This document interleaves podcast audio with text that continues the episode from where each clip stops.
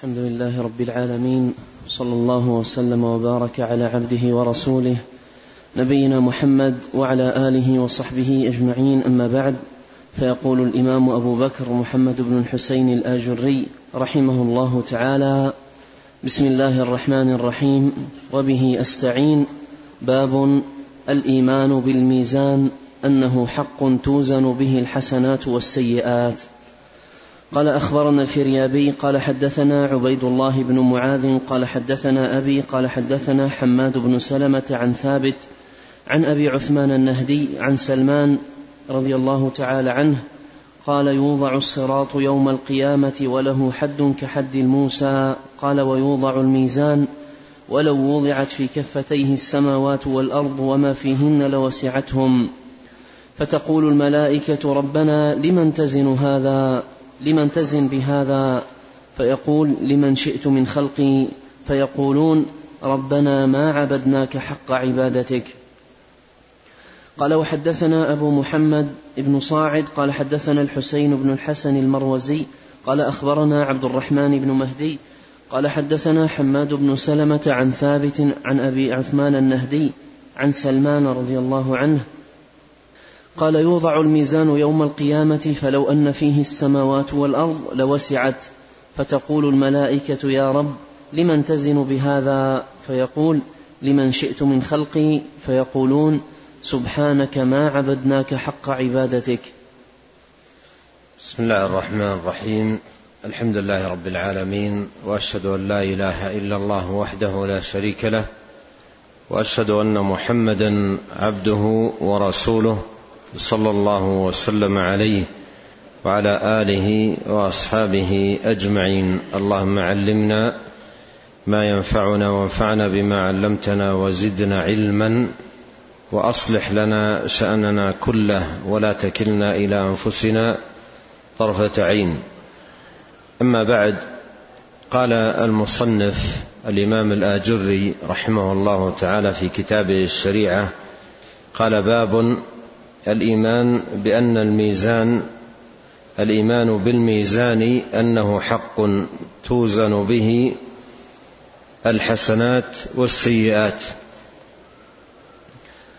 قال أن الميزان حق لأنه ثابت في كتاب الله عز وجل وسنة نبيه صلوات الله وسلامه عليه.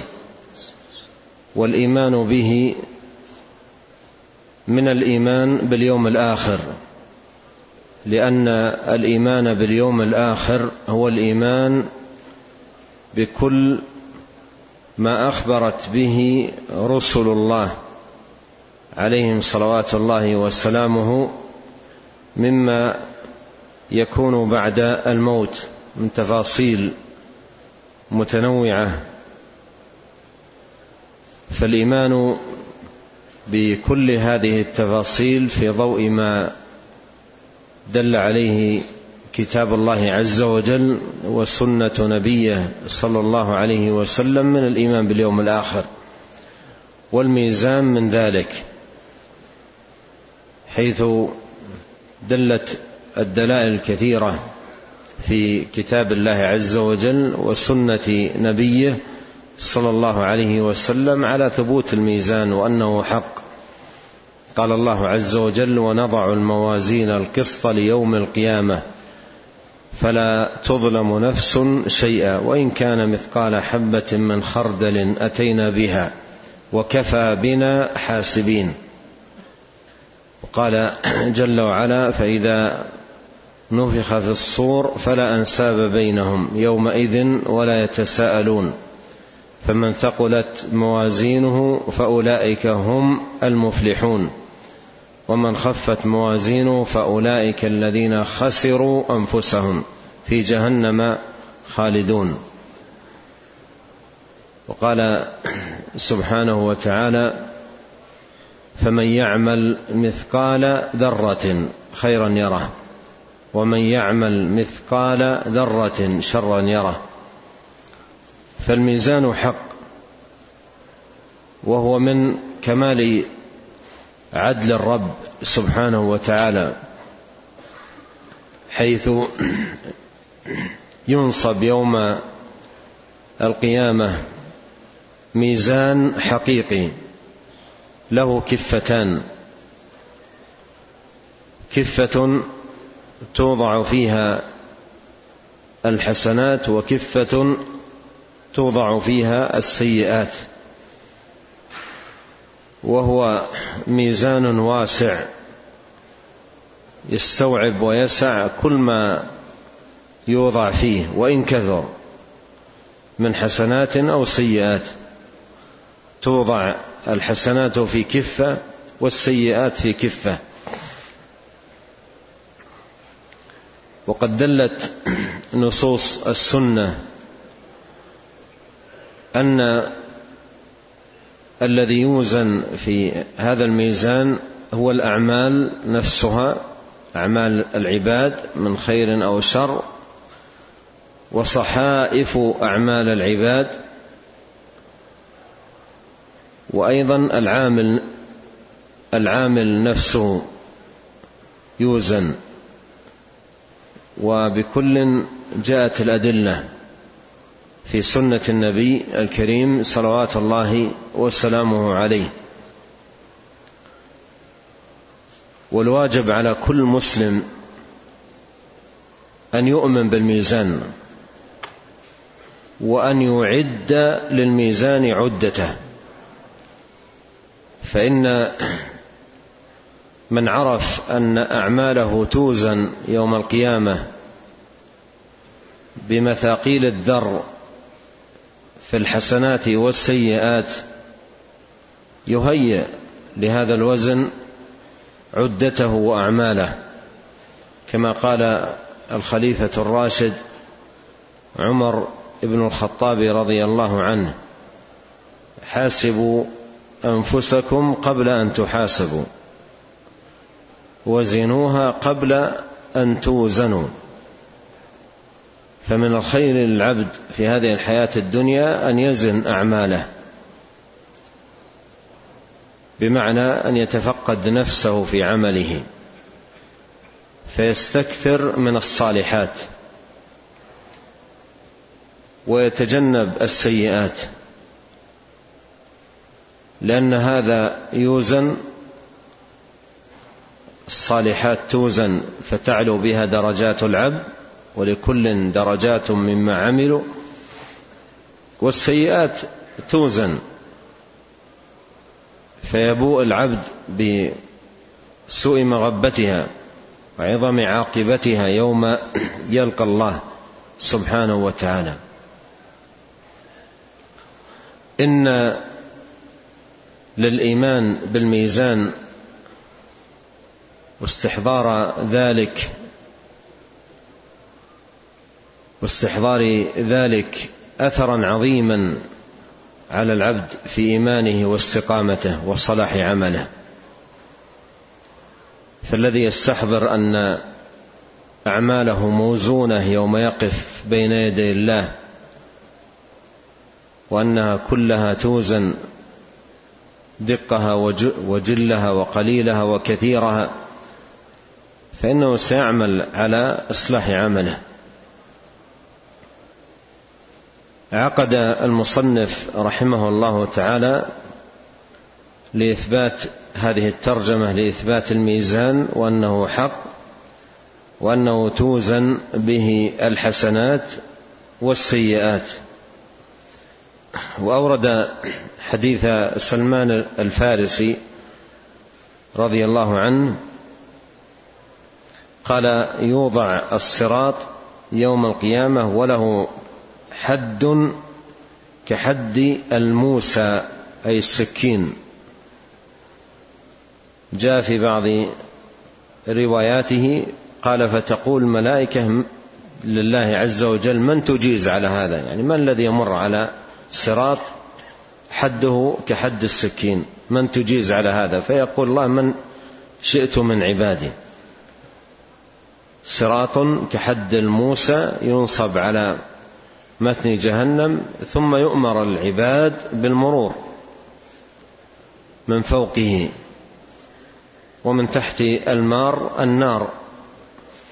وإن منكم إلا واردها كان على ربك حتما مقضيا. ثم ننجي الذين اتقوا ونذر الظالمين فيها جثيا. قال ويوضع الميزان.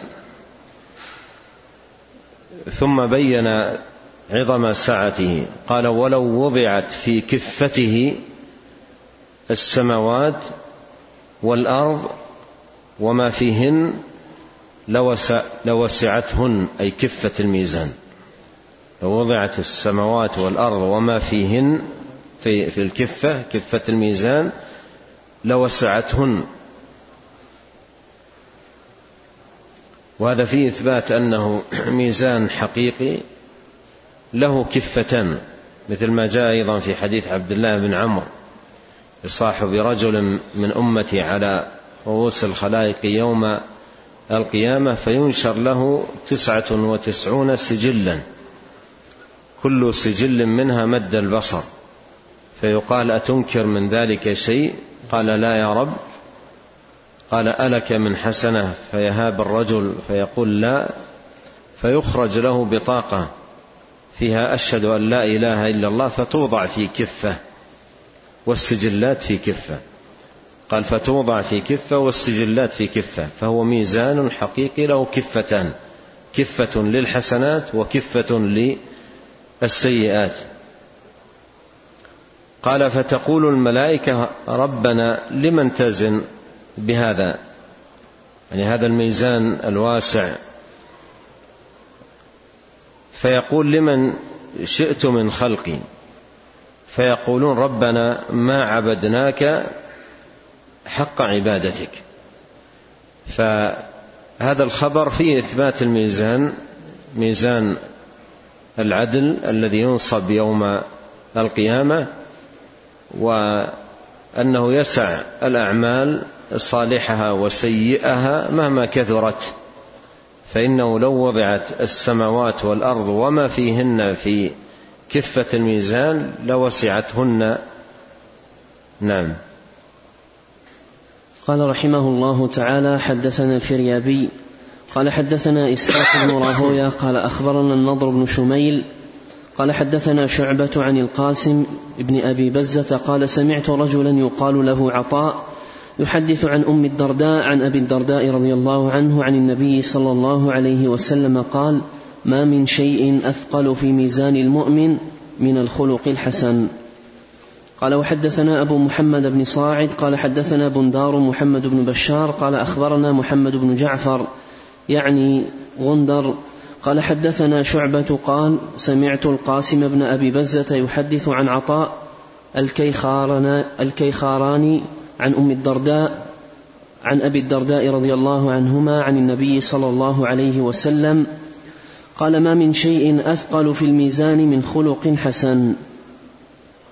قال وحدثنا ابن صاعد قال حدثنا عمرو بن علي قال حدثنا يحيى بن سعيد قال حدثنا شعبة قال أخبرني القاسم بن أبي بزة عن عطاء الكيخراني عن أم الدرداء عن أبي الدرداء عن رضي الله عنها عن النبي صلى الله عليه وسلم قال ما من شيء أثقل في الميزان من حسن من حسن الخلق.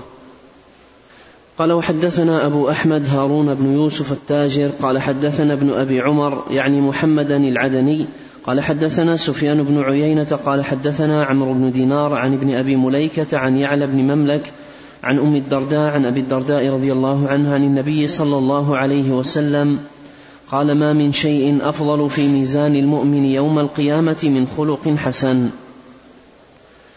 قال وحدثنا أبو محمد بن صاعد قال حدثنا محمد بن سليمان لوين وإبراهيم بن سعيد الجوهري قال حدثنا سفيان بن عيينة عن عمرو بن دينار عن ابن أبي مليكة عن يعلى بن مملك عن أم الدرداء عن أبي الدرداء رضي الله عنه قال قال رسول الله صلى الله عليه وسلم أثقل شيء يوضع في الميزان الخلق الحسن. قال وحدثنا أبو جعفر محمد بن صالح بن ذريح العكبري قال حدثنا عبد الله بن عامر بن زرارة قال حدثنا شريك عن خلف بن حوشب عن ميمون بن مهران قال قلت لأم الدرداء هل سمعت من رسول الله صلى الله عليه وسلم شيئا؟ قالت نعم قالت نعم. سمعته يقول إن أول ما أول ما يدخل في الميزان الخلق الحسن. ساق المصنف رحمه الله تعالى من طرق حديث أبي الدرداء رضي الله عنه وفيه إثبات الميزان وأن أعمال العباد توزن ومن ذلكم حسن الخلق فإن حسن الخلق من صالح عمل العبد وهو مما يوزن يوم القيامة وهو ثقيل في الميزان كما أخبر النبي الكريم عليه الصلاة والسلام. قال ما من شيء أثقل في ميزان المؤمن من الخلق الحسن. وهذا فيه حث على الأخلاق ورعايتها والعناية بها وعظم ثقلها في الميزان وأن الواجب على المسلم أن يكون متأدبا بآداب الشريعة متخلقا بأخلاق الإسلام طيبا في معاملاته. يعامل الناس بما يحب أن يعامل به. فهذا الخلق له ثقل في الميزان. أخبر بذلك نبينا الكريم صلوات الله وسلامه عليه.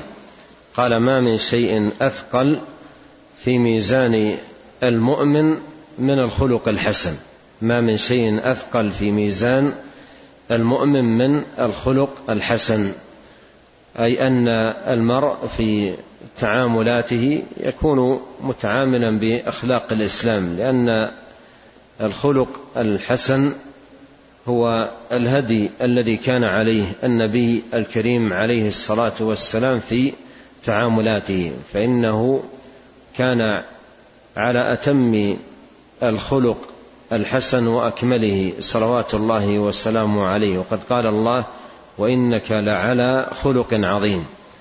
فالخلق الحسن هو هديه صلوات الله وسلامه وبركاته عليه وترسم خطاه في آدابه وفي تعاملاته وفيما يأتي ويذر صلوات الله وسلامه وبركاته عليه.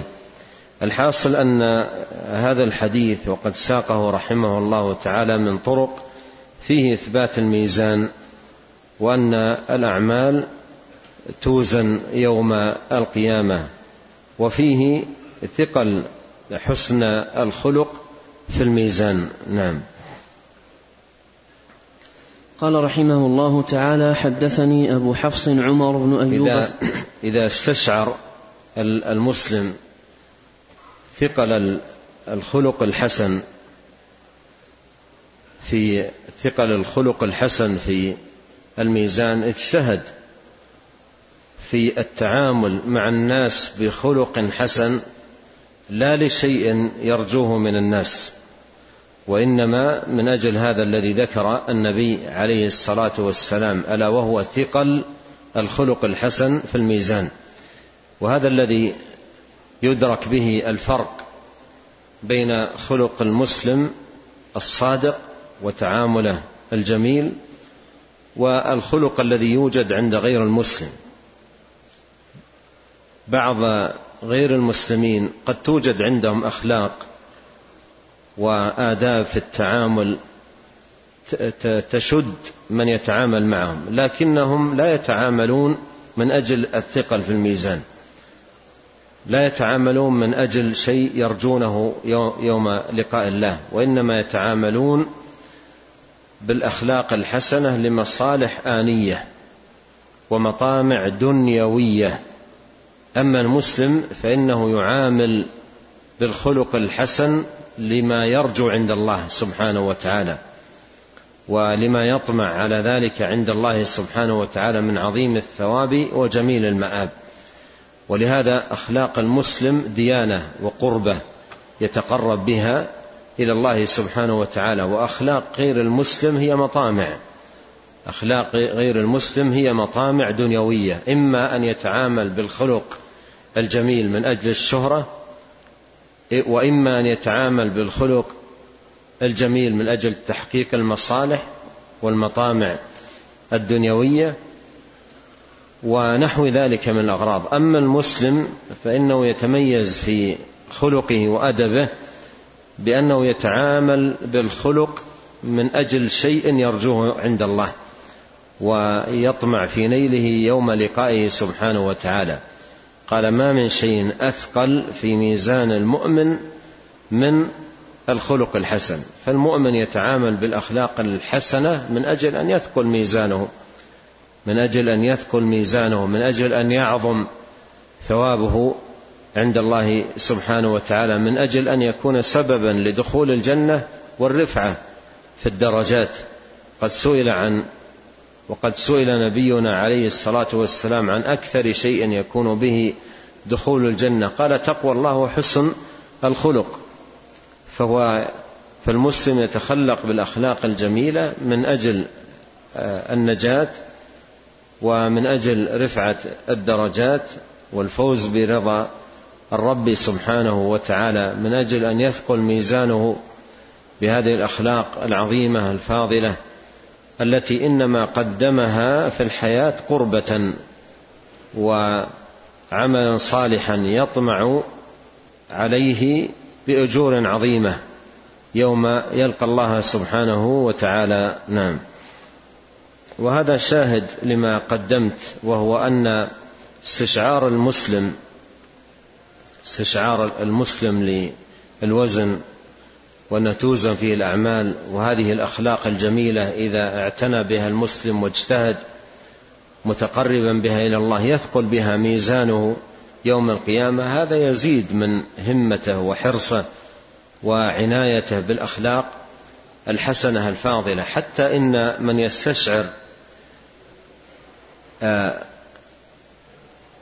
هذا المعنى الذي دل عليه الحديث لا يصطدم في حياته بالأخلاق التي فيها رعونة فتثنيه عن خلقه الحسن مما يلقاه من الآخرين لأن بعض الناس يتعامل بأخلاق جميلة ثم يصطدم بأخلاق فيها رعونة فتغير خلقه تغير خلقه. من يستحضر هذا المعنى مثل هذه المواقف ربما تزيده إصرارا على الخلق الجميل لأنه لا يرجو ممن أمامه شيئا. لا من قريب ولا من بعيد لا من أقربائه ولا من البعداء عنه بل يرجو على ذلك شيء يطمع في أن يناله يوم لقاء الله سبحانه وتعالى ألا وهو أن يثقل ميزانه يوم يلقى الله عز وجل. استحضار هذا المعنى ثقل الخلق الحسن في الميزان يزيد المرء إصرارا على العناية بالأخلاق الفاضلة والآداب الكاملة ومجاهدة النفس على التحلي بها. أردت أن أضرب مثالا مثالا لتوضيح هذا المعنى وهو أن استحضار المرء استحضار المرء لكون أعماله توزن يزيده عناية بالأعمال. مثال من واقع الناس مع الفارق. مثال من واقع الناس الآن في بعض الطرق الكبيرة. يكون هناك مكان في بعض الطريق يسمى الميزان. يسمى الميزان يختص بالسيارات الشاحنات الكبار. وهذه الشاحنات الكبار لها في الطرق العامة أوزان محددة ما تزيد عليها. وإن زاد عليها يغرم. فتجد أصحاب الشاحنات متقيدين تماما بالأوزان المحددة. لماذا؟ لأن يدرك أن أمامه ميزان في الطريق وأن شاحنته توزن وإذا كان عنده زيادة فعليه غرامة. إدراكه لوجود ميزان في الطريق جعله ينضبط. جعله ينضبط خوفا من الغرامة التي جعلت على من يخالف. هذا الانضباط هو في الحقيقة ثمرة من استحضاره لهذا الميزان الذي جعل في طريقه. فتجده منضبط في حمولته لا يزيد على القدر المعين. ومقام المسلم في هذا الباب أعلى وأرفع لأن ميزان الآخرة أمره آخر وشأنه أعظم. وينبغي على المسلم فعلا أن يستحضره وأن ينضبط في عمله لأن الأعمال توزن يوم القيامة. ومن وراء هذا الوزن إما الجنة أو النار. من وراء هذا الوزن إما الجنة وإما النار. إما الجنة وعلو الدرجات أو النار وتوالي الدركات والعياذ بالله. فالمسلم ينبغي أن يكون مستحضرا للميزان وأن يكون مجاهدا لنفسه على إصلاحها فيزن عمله في الدنيا خيرا له وأخف عليه من أن يوزن يوم القيامة. نعم. قال رحمه الله تعالى حدثني أبو حفص عمر بن أيوب السقطي قال حدثنا الحسن بن عرفة قال حدثنا إسماعيل بن عياش الحمصي عن عبد الرحمن بن زياد بن أنعم الأفريقي عن عبد الله بن يزيد عن عبد الله بن عمرو رضي الله عنهما قال قال رسول الله صلى الله عليه وسلم يؤتى يوم القيامة برجل إلى الميزان ويؤتى بتسعة وتسعين سجلا كل سجل, كل سجل منها مد البصر فيها خطاياه وذنوبه فتوضع في كفة الميزان ثم يخرج بقدر أمولة فيها. شهادة أن لا إله إلا الله وأن محمدا رسول الله فتوضع في الكفة الأخرى فترجح بخطاياه وذنوبه.